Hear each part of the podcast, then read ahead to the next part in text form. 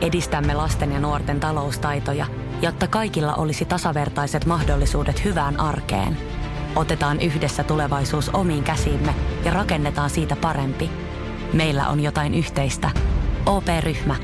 Osuuspankit, OP-yrityspankki, OP-koti ja Pohjola-vakuutus ovat osa OP-ryhmää. Tervetuloa kuuntelemaan Beatlecastia puhetta Beatlesista. Tämänkertainen jakso kertoo beatles yhtyeen tuottajasta George Martinista, joka itse oikeutetusti on saanut lisänimen Viides Beatle. Minä olen Mika Lintu. Ja minä olen Mikko Kangasjärvi. Kuuntelet Beatlecastia puhetta Beatlesista.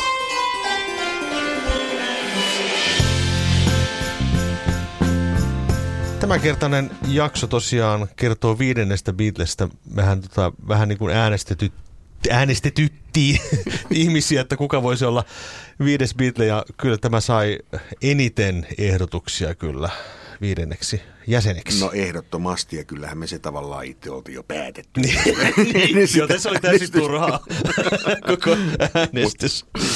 Mutta tota, George Martin oli äärimmäisen merkittävä hahmo yhtyeen uralla ja, ja tota, lähdetään kertoa vähän hänen taustoistaan ja mitä hän beatles yhtyeen kanssa oikein teki ja mihin sitten päädyttiin lopulta. Ja, ja tota, hän ö, syntyi tuossa jo niin kuin 1926, eli oli huomattavasti vanhempi The Beatles-yhtiön jäseniä silloin aikoinaan.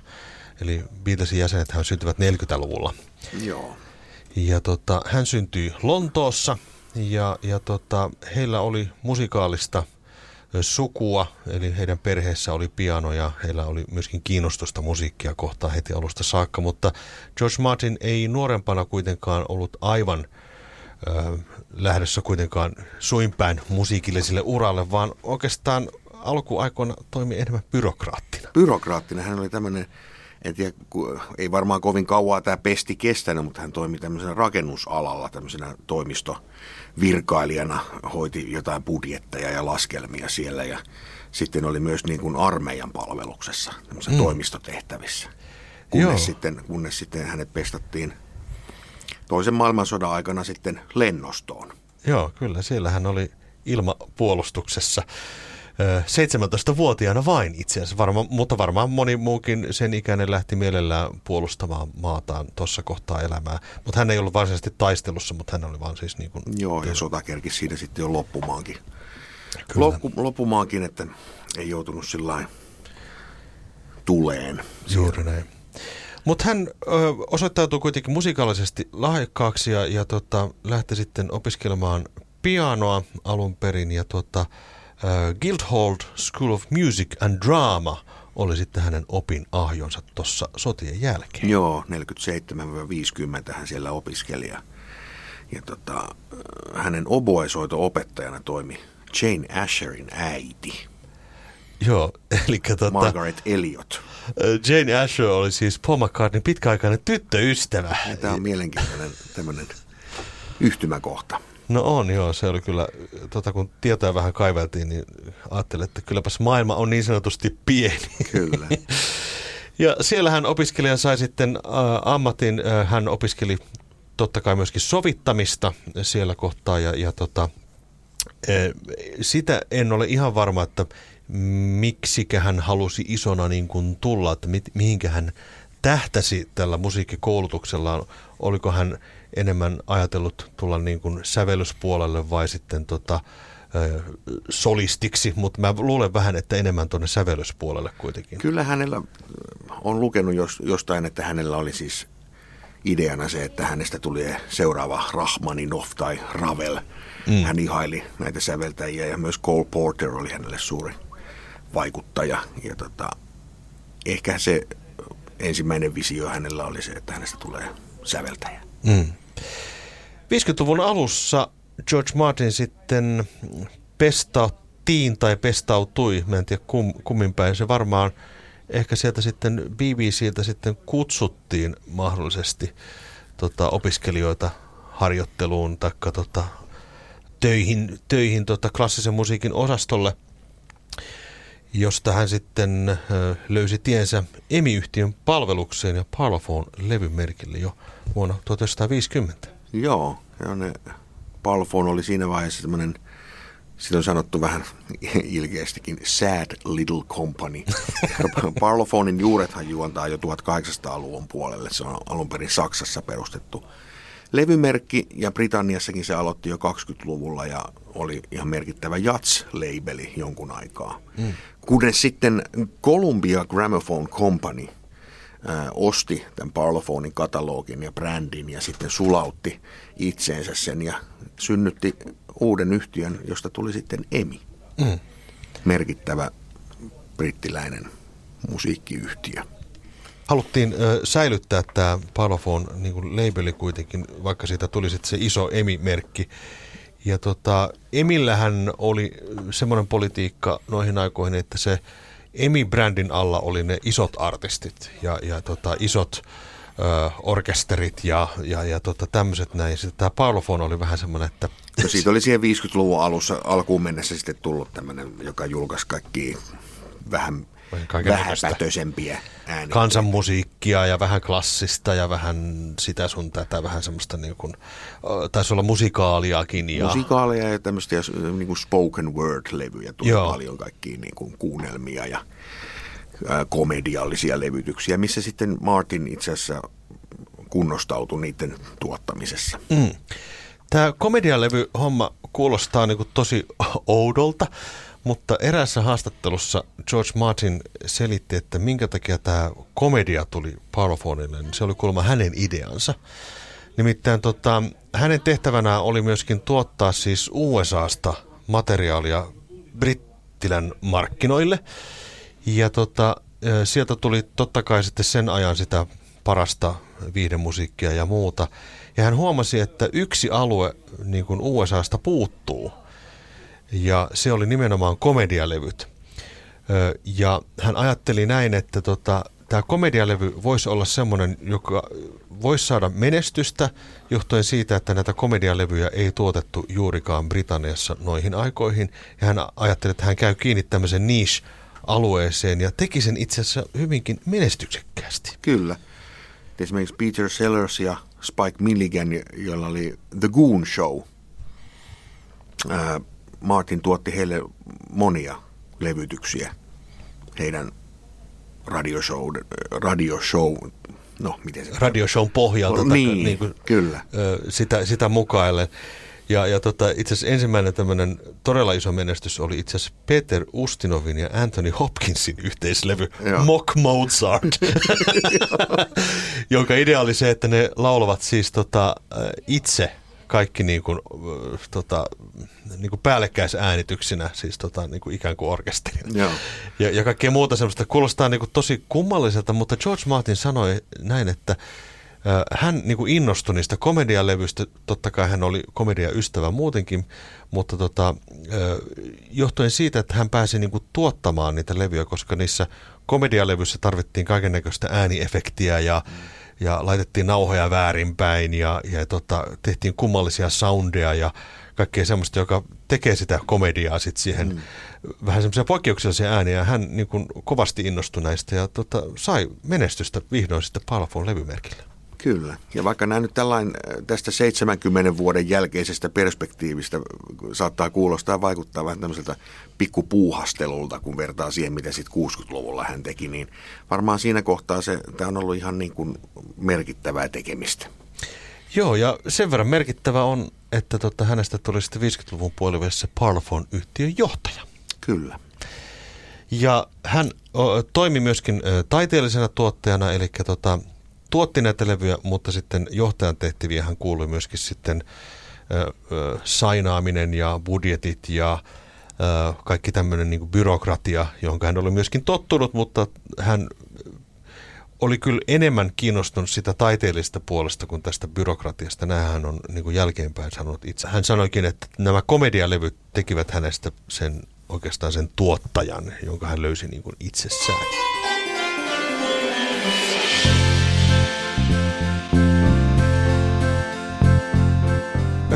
Parlofonilla ei hirveästi ollut oikein tämmöistä niin kuin rockimusaa Ei oikeastaan yhtään. Siellä oli joku, joku levy, joka vähän niin kuin sivusi rock'n'rollia, mutta tota, sielläpä ei, ei juurikaan sitä ollut ja sen takia sitten jälkeenpäin moni on ihmetellyt, että miksi tämä The Beatles-niminen yhteys sitten päätyi Parlophonille. Oliko se joku epätoivoinen äh, dumppausyritys vai, vai, vai mistä oli niin kuin kyse? Ja oikeastaan voisi sanoa, että The Beatles oli ensimmäinen tämmöinen merkittävä rock-levytys, pop-rock-levytys sillä levymerkillä. Joo, siinä kävi niin, että oli tämmöinen kustannusyhtiö kuin Artmore and Beechwood, jossa tämmöinen Sid Coleman-niminen henkilö sitten oli kertonut Martinille Brian Epsteinista, jonka hän tunsi ja joka oli lähestynyt ensin häntä ja sitten tätä kautta tuli tämä, tuli tämä, sitten tämä yhteys Beatlesin ja George Martinin välille ja George Martin mahdollisti sitten tai ensin kuunteli tämän niin sanotun dekkanauhan, jonka Beatles oli tehnyt Dekka Recordsille koelevytyksen 62 vuonna tammikuun ensimmäinen päivä.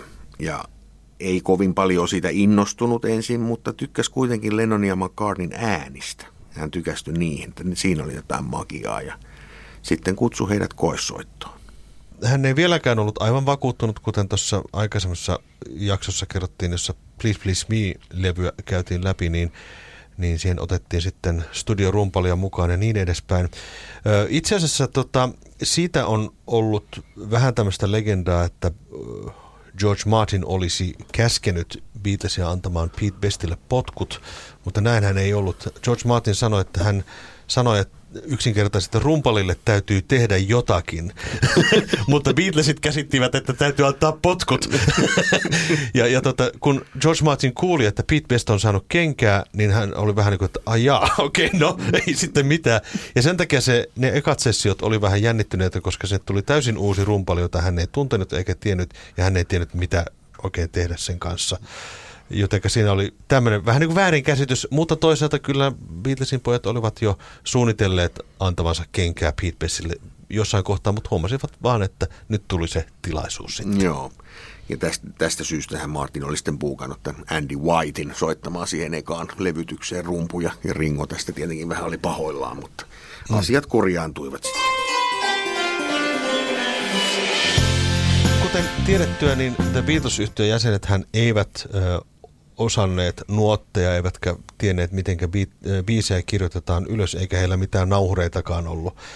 Ja sitten on joskus käynyt mielessä, että miten he näitä biisejä ylipäätään niin kuin esittelevät tuottajalle, niin George Martin kertoi, että yksinkertaisesti niin, että John tai Paul tai kuka nyt sitten olikaan siinä, niin otti akustisen kitaran ja esitti tämän kappaleen hänelle siinä studiossa. Ja George Martin äh, kuunteli sitä biisiä ja sitten lähti opettelemaan ne soinnut ja, ja pianolla. Joo. Ja tota, eli George Martinin ö, idea oli se, että hän sisäisti sen, sen biisin ja sitten hän lähti niinku miettimään, että voisiko tässä ollakin esimerkiksi, voisiko tämä tullakin alkuun tämä kohta ja tämä vaatisi ehkä intron Joo. ja ja tällä tavalla, että et, et, niin kun, hän oli semmoinen hyvin niin musiikkilähtöinen tuottaja. Joo, ja sovituslähtöinen. Joo. Että kun vertaan nyt esimerkiksi sen aikalaisensa Phil Spectoriin, jolla oli, joka oli selkeästi tämmöinen, hän oli visio siitä kokonaissoundista, niin George Martinilla ei välttämättä sellaista ollut, että hän lähestyi sitä musan tekemistä enemmän niiden biisien sovituksellisesti ja rakenteellisesti ja instrumentaatioiden kannalta sitten varsinkin Beatlesien kohdallakin myöhemmässä vaiheessa. Mm. No The Beatles oli totta kai sitten menestys, kuten kaikki varmaan nyt ehkä tässä vaiheessa jo Ai jaa. Ai jaa, okei. Okay. Tuli puutakaan. Mutta tota noin, niin, sitä ei tule ajatelleeksikaan, että tota Beatlesin vanavedessähän Brian Epsteinin kauttahan tuli paljon muitakin yhtyeitä ja artistia, erityisesti Liverpoolin suunnalta ja nehän lykättiin sitten Martinille kanssa tota, Martinin talliin ikään kuin. Joo, siinä oli tämmöinen kopla olemassa, että Brian Epstein ja George Martin, monet näistä Epsteinin artisteista tosiaan päätyi George Martinin tuotettaviksi, Jerry and the Pacemakers. Silla Black. Joo. Billy J. Kramer and the Dakotas ja The Foremost ja The Action ja mitä kaikkea. Siellä oli niin tosi iso joukko. Ja Martin tässä samassa haastattelussa, johon mä viittaan, niin tota, kertoi sitä, että tässä 63-64 niin niitä hittejä alkoi myöskin niin kuin kasaantua. Eli ei pelkästään The Beatles saanut ykköshittejä, vaan myös Jerry and the Pacemakers, vaan myös Silla Black ja niin edespäin. Ja hän sanoikin, että kun yksi tuote saatiin uunista ulos, niin seuraava korvas y- ykkösiä sitten. Eli että siinä oli pari vuoden ajanjakso, jolloin hän tuotti käytännössä niin kuin ykköshittejä ykköshitin perään. Mm. Ja tässä kohtaa hän oli edelleen niin kuin Emin palkkalistoilla. Hänen mm. palkkansa mm. oli 3000 puntaa vuodessa. Ja. Riippumatta siitä, että kuinka monta hittipiisiä sieltä tulee, niin ehkä hän jossain kohtaa alkoi miettiä sitten, että onko tässä mitään järkeä. ja mahdollisesti miettiä, että kyllä tässä varmaan jotain täytyy olla, että ehkä hänenkin lahjoillaan jotain tekemistä näiden hitti, hittien kanssa on. Joo. Tota, yhden tämmöisen rahastus, no voisi sanoa rahastusyrityksen huomasin tuossa, kun tutkittiin asiaa, niin tota, George Martin teki 60-luvun alussa useamman instrumentaalilevyn nimimerkillä siis George Martin and His Orchestra. Ja hän sovitti siis käytännössä Beatles-levyt orkesterille ja teki tämmöisiä easy listening-levyjä niin kuin lisätienestin toivossa. Ja niitä löytyy tuolta useampia netistä, käykää tutkimassa. Niistä on jopa tehty CD-julkaisuja vielä 90-luvun puolella joistakin tuotteista. Se on ki- vähän semmoinen vaiettu alue. Tämä on vaiettu alue ja siellä on mielenkiintoisia levyn kanssa ja kannattaa vähän googlailla. ja, ja tota, George Martin sitten sanoi, että tämä vuoteen 65 saakka niin hän käytännössä niin kuin asui studiossa. Ja tota, siinä vaiheessa hänellä oli, itse asiassa hän oli mennyt toisiin naimisiin tässä 60-luvun alkupuolella ja hänellä äh, alkoi olla niin kuin jo perhettä niin kuin siinä kohtaa. Ja, ja hän sanoi, että hän oli 24-7 studiossa ja hän alkoi niin kuin palaa jo loppuun. Ja rahaa ei tullut sen enempää kuin aikaisemminkaan. Ja hän teki hyvin radikaalin liikkeen. Joo, vuonna 1965 hän irtautui sitten Parlophonista ja Emistä ja perusti oman yrityksen Associated Independent Recording. Eli AIR. AIR. Tunnetaan sillä nimellä. Ja tämähän herätti hieman kysymyksiä siitä, että tota, hetkinen, nyt hän niin sanotusti ää, hän myöskin veti itse asiassa mukanaan useita ö, hänen kollegoita, hänen työntekijöitä, hänen yrity, äänittäjiä ja muita. Ja se koettiin vähän tämmöisenä petturuutena jopa alalla. Ö, mutta sitten toisaalta hän antoi myös suuntaa sille, mikä oli tulevan. Eli hän oli ensimmäinen tämmöinen todella iso tuottaja, joka perusti oman yrityksen ja sen jälkeen siitä alkoikin tulla semmoinen normi, Eli enää tuottajat eivät olleet mm, niin kuin levyyhtiön, levyyhtiön palveluksessa. Palk, pal, palveluksessa. Jenkeissähän tätä oli ehkä pidemmälle kuin Britanniassa vielä 80-luvun puolellakin useat tuottajat oli niin kuin levyyhtiön. Toki siellä on perustunut aina rojalteihin enemmän se tuottajien palkitseminen sitten, että jos on tuottanut hittilevyjä, niin on saanut sitten rojalteja niistä, mutta tota, 60-luvulla vielä se ei ollut minkäänlainen normi. Ja George Martin oli vähän niin kuin pilotti tässä, mm. tässä asiassa. George Martin sai sitten vapauden lähteä tuottamaan asioita hänen omalla tavallaan tuossa kohtaa. Ja hän oli, jos voisi häntä niin kuin miettiä tämmöisenä niin kuin tuottajana, hän oli niin kuin musikaalinen ja, ja, ja miettii näitä sovituksia hyvin tarkasti, niin jos mietitään niin beatles yhtyeen musiikkia, niin minkä merkityksen sä annat niin George Martinille tällaisena tuottajana? No kyllähän se, hän oli semmoinen katalyytti siinä, siinä niin kuin, varsinkin jos puhutaan Lennonin ja McCartneyn laulun tekemisestä ja siitä lahjakkuudesta, mikä heillä oli, mutta heillä ei ollut sitä välttämättä sellaista musiikillista tai osaamista tietenkin oli ihan luonnostaan, mutta sellaista koulutettua osaamista. Martin, hmm. varsinkin sitten kun ruvettiin tarviin orkestraatioita ja Martin esitteli aika paljon sitä klassista puolta, mistä hänellä oli tietämystä, niin hän toisen klassisen musiikin teorian ja ää, maailman siihen Beatlesin touhuun ja tekemiseen. Mm. Se on ehkä se kaikista merkittävin asia. Tietenkin se tekninen osaaminen, mitä hän yhdessä sitten näiden äänittäjien kanssa teki, niin oli merkittävää. Mutta jotenkin mä pidän sitä, sitä kaikista merkityksellisempänä, että hän, hän osasi sen oman ää, klasarikoulutuksen kautta jotenkin vähän silotella tarvittaessa ja järjestellä asioita ja tarttua oikeisiin, oikeisiin juttuihin niissä biiseissä. Hmm. Ja hän ei oikeastaan ollut semmoinen tuottaja, joka määräili hirvittävästi. Että toki alkuvaiheessa hän, hänellä oli ohjat tiukasti käsissä näin, ja, ja tota, mutta hän jotenkin sanoi, että tuottajan tehtävä ei ole kiusata eikä ö, tuottajan tehtävä ole määräillä, vaan yrittää saada – vähän niin kuin psykologi tai ystävä parhaat puolet siitä artistista niin kuin esille. Ja se oli semmoinen, mikä sopi Beatlesille hirveän hyvin. Beatlesithan olivat aika kovapäisiä kavereita ja vihasivat kaikkia auktoriteetteja. Ja George Martin, vaikka hän oli tämmöinen autoritaarinen hahmo, niin sitä huolimatta hän ei niin kuin käskyttänyt heitä, että nyt Eikä pitää se, tehdä hän näin. Oli, hän oli ehkä enemmän semmoinen mahdollistaja ja mm.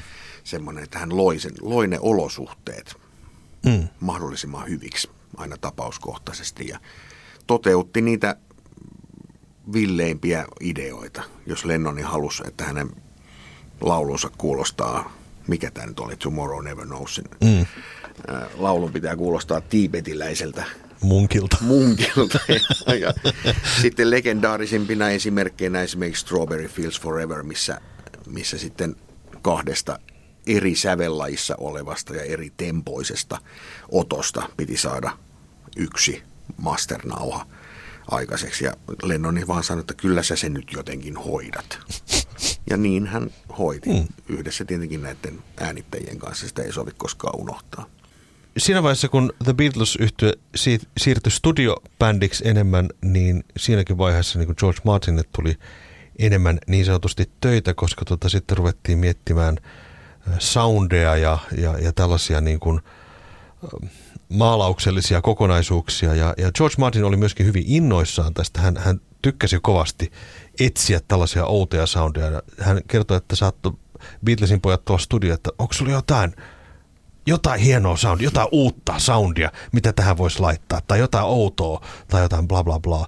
Ja sitten Martin saattoi miettiä, että okei, kaivellaanpas tuolta joku outo instrumentti tuolta nurkasta tai, tai jotain vastaavaa. Että hän oli hyvin niin kuin äh, ennakkoluuloton. Joo, ja sitten Emillähän oli valtava arkisto, kaikki efektinauhoja ja tämmöisiä. Ja niitäkin ne käytti hyväkseen monasti. Ja, Kyllä.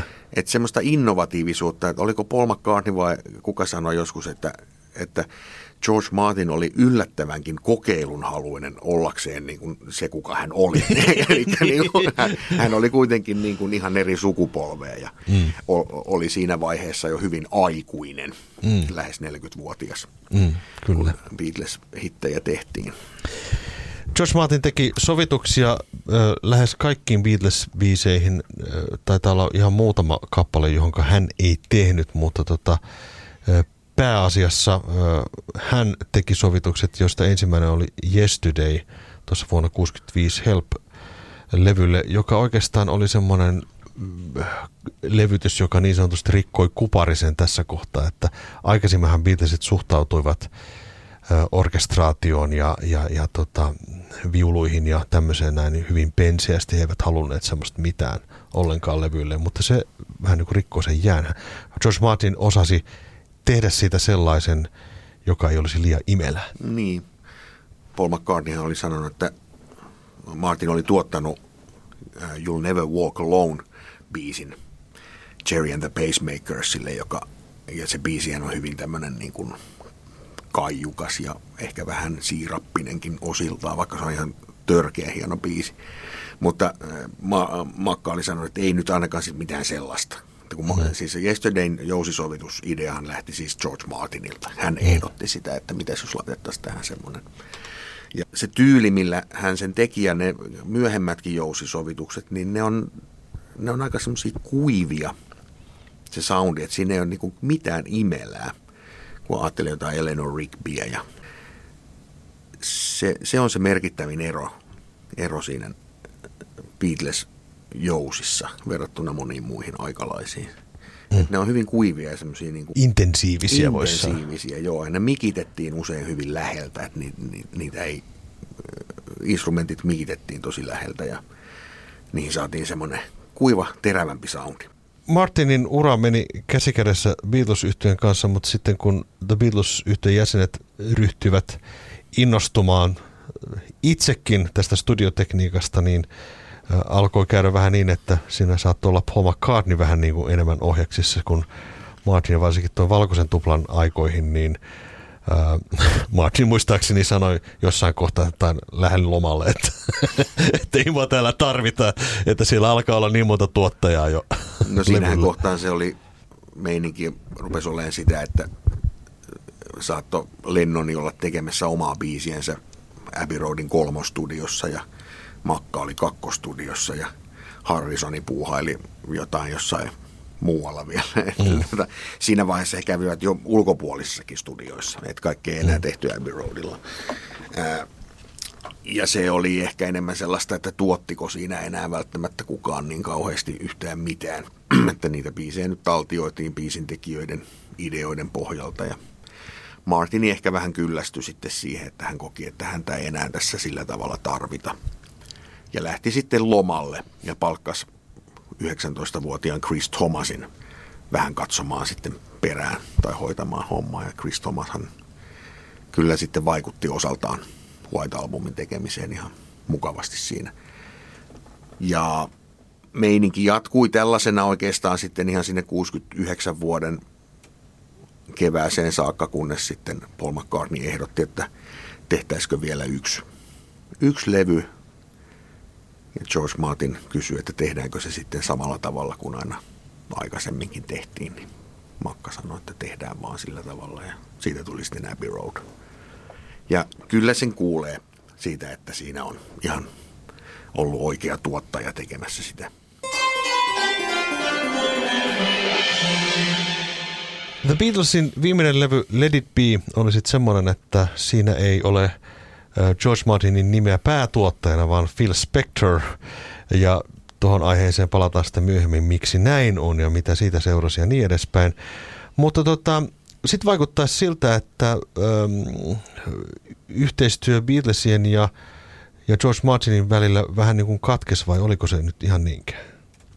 Ei se välttämättä nyt ihan katkennutkaan, koska kyllähän Martin edelleen – oli se tyyppi, joka vastasi siitä niin kuin Emille ikään kuin. Se levytyssopimus oli kuitenkin olemassa ja ihan ne viimeiset singlet, Let It Be, single-versio on George Martinin miksaama ja tai hänen niin kuin, hän hoiti sen lopullisen version siitä.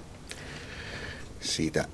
Ja sitten oli aloittanut tekemään jo Ringon kanssa Sentimental Journey-levyä, mikä oli Ringon ensimmäinen sololevy. Sitä alettiin tekemään jo vuonna 1969.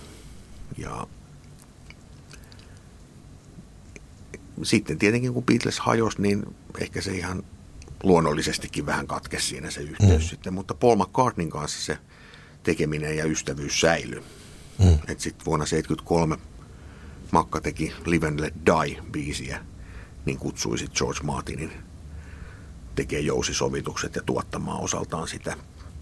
Ja sitten vasta nyt tässä ihan kun Paul McCartney on tullut tämmöisiä uudelleenjulkaisuja, niin on selvinnyt nyt vasta, niitä ei ole alun perin kansiin kreditoitu, niin Martin teki jousisovituksia Paul McCartneyn esimerkiksi Red Rose Speedway-levylle, Ram-levyllekin hän auto tekee. Okei, okay. en ole tiennyt. Joo, Et se on nyt vasta näistä uudelleenjulkaisuista, kun ne on hyvin tarkasti kreditoitu, kuka on mm. tehnyt mitäkin, niin sieltä vasta nyt selvinnyt, että Martin oli siinä mukana aina silloin tällöin kyllä. Mm.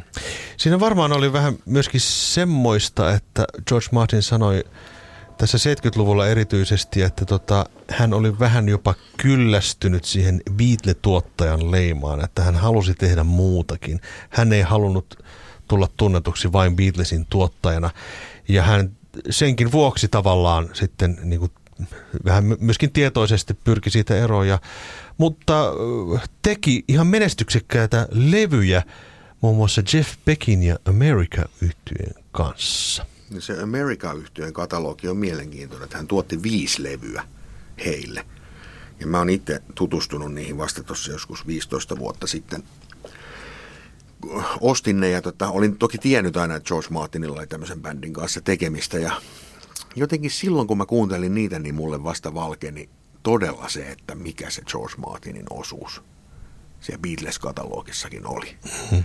Että se yh, ne yhtymäkohdat on niin ilmiselviä semmoisia, että, että tuli oikein semmoinen aha-elämys, että kun mäkin ehkä syyllistyin jossain Beatles-dikkailuni alkuvaiheessa siihen, että mä vähän vähättelin sitä, että mitä se George Martin nyt muka sitten niin, kuin niin kauheasti silloin niin, mitä se, teki, mutta, mitä se muka tekisi? mutta tota niin, kannattaa kuunnella ja tutustua näihin Georgein myöhempiinkin tuotoksiin. Hmm. Sittenhän sieltä löytyy, muitakin artisteja löytyy Elton Johnia ja mitä kaikkea. King Singersin levyä, tämä klassisen musiikin yhteen. Dion. Celine Dion löytyy. Ää, ja Ultravoxia, UFO ja Cheap Trick. Ja nämä oli aika isoja levyjä noihin aikoihin, mitä hän kuitenkin tuotti. Oli. Ja Elton Johnille hän, hän tuotti siis sen Candle in the Wind-biisistä tehdyn uudelleen. Aivan muuten, joo. Uuden version silloin, kun prinsessa Diana kuoli, niin siitä tehtiin uusi versio. 70-luvun lopussa äh, hän siis perusti Air Studiot. Tai itse asiassa 70 on avattu jo se ensimmäinen Air Niin, Studio. ensimmäinen äh, avattiin 70 ja 70-luvun lopussa hän perusti Air Studiot Karibian merelle. Se Montserratin aika... saarelle. Joo. Josta tuli aika merkittävä äänityspaikka sitten 80-luvun vuosiin. Et muun muassa Dire Straitsin Brothers in Arms on tehty siellä, Duran Duranin Seven and the Ragged Tiger. Poliisia tehtiin. Vaikka mitä. Stingin. Niin olikin, joo. Stingin levyä myöskin. Tokalevy on tehty siellä. Joo. Mm. Se oli varmaan aika hauska paikka näille artisteille mennä sinne Karibian merelle ja uida uima-altaassa välillä ja tulla studioon. Ja... Se jotenkin kertoo siitä vuosikymmenestä. Toinen mm. merkittävä studiohan oli sitten Nassaulla, Pahamasaarilla, Compass Point. Et ne oli kaksi sellaista paikkaa, missä tämmöiset niin 80-luvun – armaaniin pukeutuneet starat sitten kävi, kävi äänittelemässä. Mutta siis me sitten unohtu mainita, siis Paul McCartneyhan teki mm. George Martinin kanssa Montserratissa. Aivan, Merkittävät kyllä. sessiot silloin 81 vuonna heti, mistä sitten syntyi Tug of War albumi ja osittain Pipes of Peace-levykin vielä niistä sessioista. Ja siellä kävi Stevie Wonder, kävi tekemässä dueton Ebony and Ivory Carl Perkins kävi siellä ja siellä oli tämmöinen hyvin stara, staravetoinen ensemble siinä Tug of War-levyllä mukana. Ja se oli merkittävä paikka, mutta sitten 89 vuonna se studio tuhoutui hurrikaanissa. Ne rauniot on siellä itse asiassa vieläkin olemassa. Tänä vuonna äh, ilmestyy streaming-palveluihin Amazon Primeen on tullut tämmöinen dokumentti, joka kertoo tästä George Martinin studiosta. Ja siinä haastatellaan muun muassa poliisin jäseniä ja muita, jotka olivat siellä aikoinaan tota, äänitelleet. Ja, mutta hän ei sitten, se on nimeltään Under the Volcano, muistaakseni tämä dokkari. Mutta hän ei sitten kuitenkaan lähtenyt rakentamaan sitä uusiksi johtuen siitä, että ne olosuhteet siellä oli vähän semmoiset koska siellä oike, oikeasti se oli käytännössä siis tulivuoren juurella oleva studio Joo. ja hurrikaania ja sun muuta, niin se osoittautui sitten epäkäytännölliseksi. Kyllä, sen sijaan hän sitten rakensi Lontooseen uuden Air Studio, joka avattiin 93 Lyndhurst Halliin, Hampsteadiin, joka on vanhaan kirkkoon rakennettu studio, mikä on edelleen siellä toiminnassa ja se on oikeastaan Lontoossa aikoinaan oli kymmeniä isoja studioita. Nyt siellä on oikeastaan enää tämä Air Studio ja Abbey Road, joka – on tämmöisiä vanha, vanhanaikaisia isoja, tai siis ta- tavallaan vanhan liiton, mutta tosi nykyaikaisia tietenkin nykyään. Hmm. Niissä tehdään tosi paljon kaikki orkestraatio, orkesteriäänityksiä esimerkiksi Hollywood-elokuviin. Hmm, totta. George Martinin 90-luvun hän alkoi jo vähän, toki ikääkin alkoi tulla aika paljon siinä kohtaa, et, ja, ja tota, hänen tota, tuottamisensa alkoi vähän silleen pikkuhiljaa jo siirtyä taka-alalle. Hän sanoi syyksi, että hänen kuulonsa alkoi heikentyä. Ja siinä vaiheessa, että hän silloin kun tuli The Beatles Anthology-sarja, niin tota, hän sitten jäi sivuun näistä singleistä, vaan Jeff Lynn tuotti sitten nämä uudet singlet Joo. sitten näille Anthology-sarjalle. Sen verran palaan vielä tuohon Beatlesin, Beatlesin kanssa yhteistyöhön, niin Georgehan aina kutsuttiin sitten paikalle, kun piti tehdä jotain tälle Beatles-katalogille. Että ihan 70-luvun alkuvuosinakin tehtiin vielä esimerkiksi stereomiksauksia monista biiseistä, mistä hmm. ei ollut vielä olemassa stereomiksauksia, joka oli ollut esimerkiksi Britanniassa single-julkaisu. Strawberry Fields Foreveristakin tuli stereoversio vasta 70-luvun alussa. Ja 70-luvun ähm, puolivälin tiimoilla sitten ruvettiin julkaisemaan tämmöisiä kokoelmalevyjä, esimerkiksi Rock and Roll Music tuplalevy, niin siinä George miksasi uudelleen joitakin biisejä – Samaan tapahtui sitten, kun julkaistiin CD-llä aikanaan. Mm. Myös tämä Hollywood Bowl live-levy, sen miksaamisen hän hoiti 77. Ja tosiaan CD-katalogin kohdalla sitten Help ja Rubber Soul-levyt miksattiin uudelleen. Että aina hän oli siellä niin kuin paikalla silloin, kun sille katalogille ja masternauhoille piti jotain tehdä. Ihan sinne 90-luvun puoliväliin saakka, jolloin näitä anthology-levyjä tehtiin. jossain vaiheessa hän otti poikansa Giles Martinin mukaan studioon ja hänestä tuli sitten isänsä oppipoika ja hän tavallaan siirsi tämän Beatles Legacyn pojalleen ja nyt Giles Martin on ollut jo pitkään sitten vastuussa näistä uusista miksauksista ja ö, uudelleen julkaisusta ja kokoelmasta, mitä nyt on tullut tässä viime aikoina parinkymmenen vuoden sisään. Kyllä. Ja ensimmäinen tällainenhan oli Love-levy, joka on vuodelta 2006 jossa he kummatkin oli vielä mukana. Eli he kävi läpi, läpi tätä Beatles Masternauha-katalogia ja etti sieltä biisejä, mitä voi yhdistellä toisiinsa ja irrotti sieltä raidoilta erilaisia soundeja ja teki niistä tämmöisen ihan uudelleen u- uuden äänimaisemataulun ikään kuin. Se on La- Laavon ainakin mun mielestä todella hu- hieno levy. Ja siihen levylle myös sitten ainoana uutena ääni, äänityksenä tehtiin While My Guitar Gently Weeps-kappaleeseen jousisovitus. Eli nämä niin sanotut Escher-demot, jota, jotka taltioitiin 68 keväällä Harrisonin Escher, Escherissa olevassa kotitalossa, niin ää, siihen versioon George Martin sitten sovitti jouset.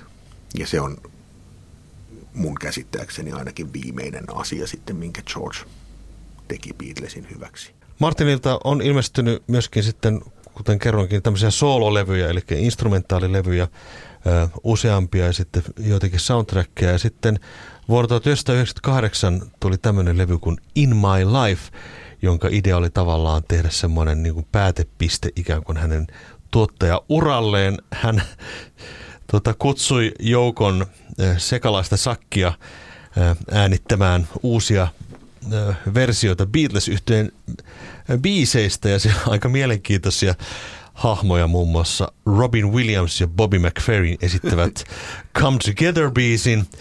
Jeff Beck esiintyy A Day in Lifeissa. Ja Sean Connery. Sean Connery on siellä, Celine Dion, Billy Connolly.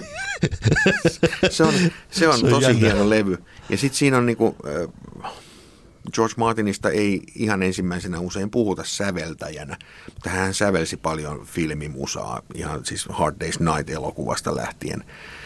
60-luvulla teki Family Way elokuvaan musiikin ja, ja sitten tässä hänen sololevyllään on, on sellainen biisi kuin Friends and Lovers, mikä on aivan uskomattoman kaunis, kaunis biisi. Että hän oli, oli todella hieno säveltäjä myös.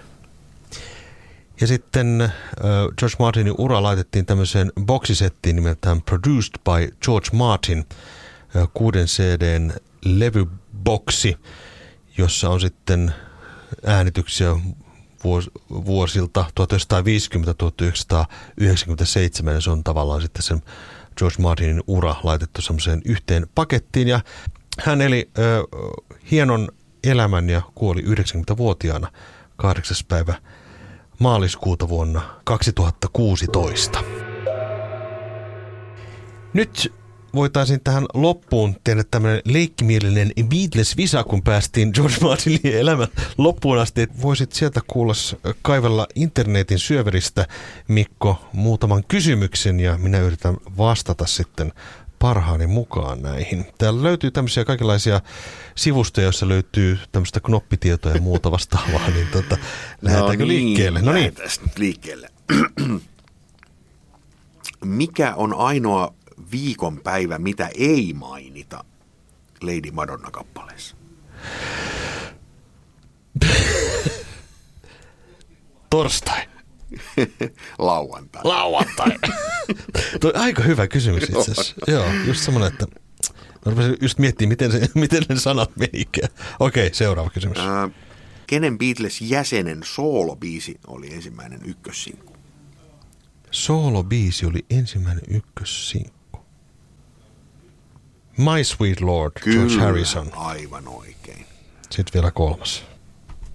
Ketkä soittavat, ketkä kaksi soittavat The Ballad of John and Yoko biisissä? John ja Paul. Kyllä. Sain siis kaksi pistettä. Kyllä. No niin, sitten. Sitten sulle vielä muutama visainen kysymys. Kellä The beatles yhtyeen jäsenellä ei ollut partaa Abbey Roadin kannessa? Paulilla. Aivan oikein. Just se. Mm-hmm. Hmm. Mikä on lyhin The beatles yhtyeen julkaistu kappale? Mm, Her Majesty. Oikein. Kaksi pistettä. Se oli vähän, no se oli vähän helppo. Sitten tota, no niin. Kuinka monta kertaa The Beatles yhtye soitti Cavern Clubissa Liverpoolissa? Mm, no tämä on kyllä nyt vähän hankala, mutta mitäs mä nyt tuohon sitten sanoisin? 187. Vähän enemmän. 256 aika lähelle, mutta olisi pitänyt tietää täsmällisesti 292. Hei. Aika monta kertaa. Kyllä, monta kertaa. Hei, kiitoksia, että kuuntelit Beatlecastia. Minä olen Mika Lintu. Ja minä olen Mikko Kangasjärvi. Ja ensi kerralla sitten perehdytään levymateriaaliin, käsitellään levyjä Help ja Rubber Soul.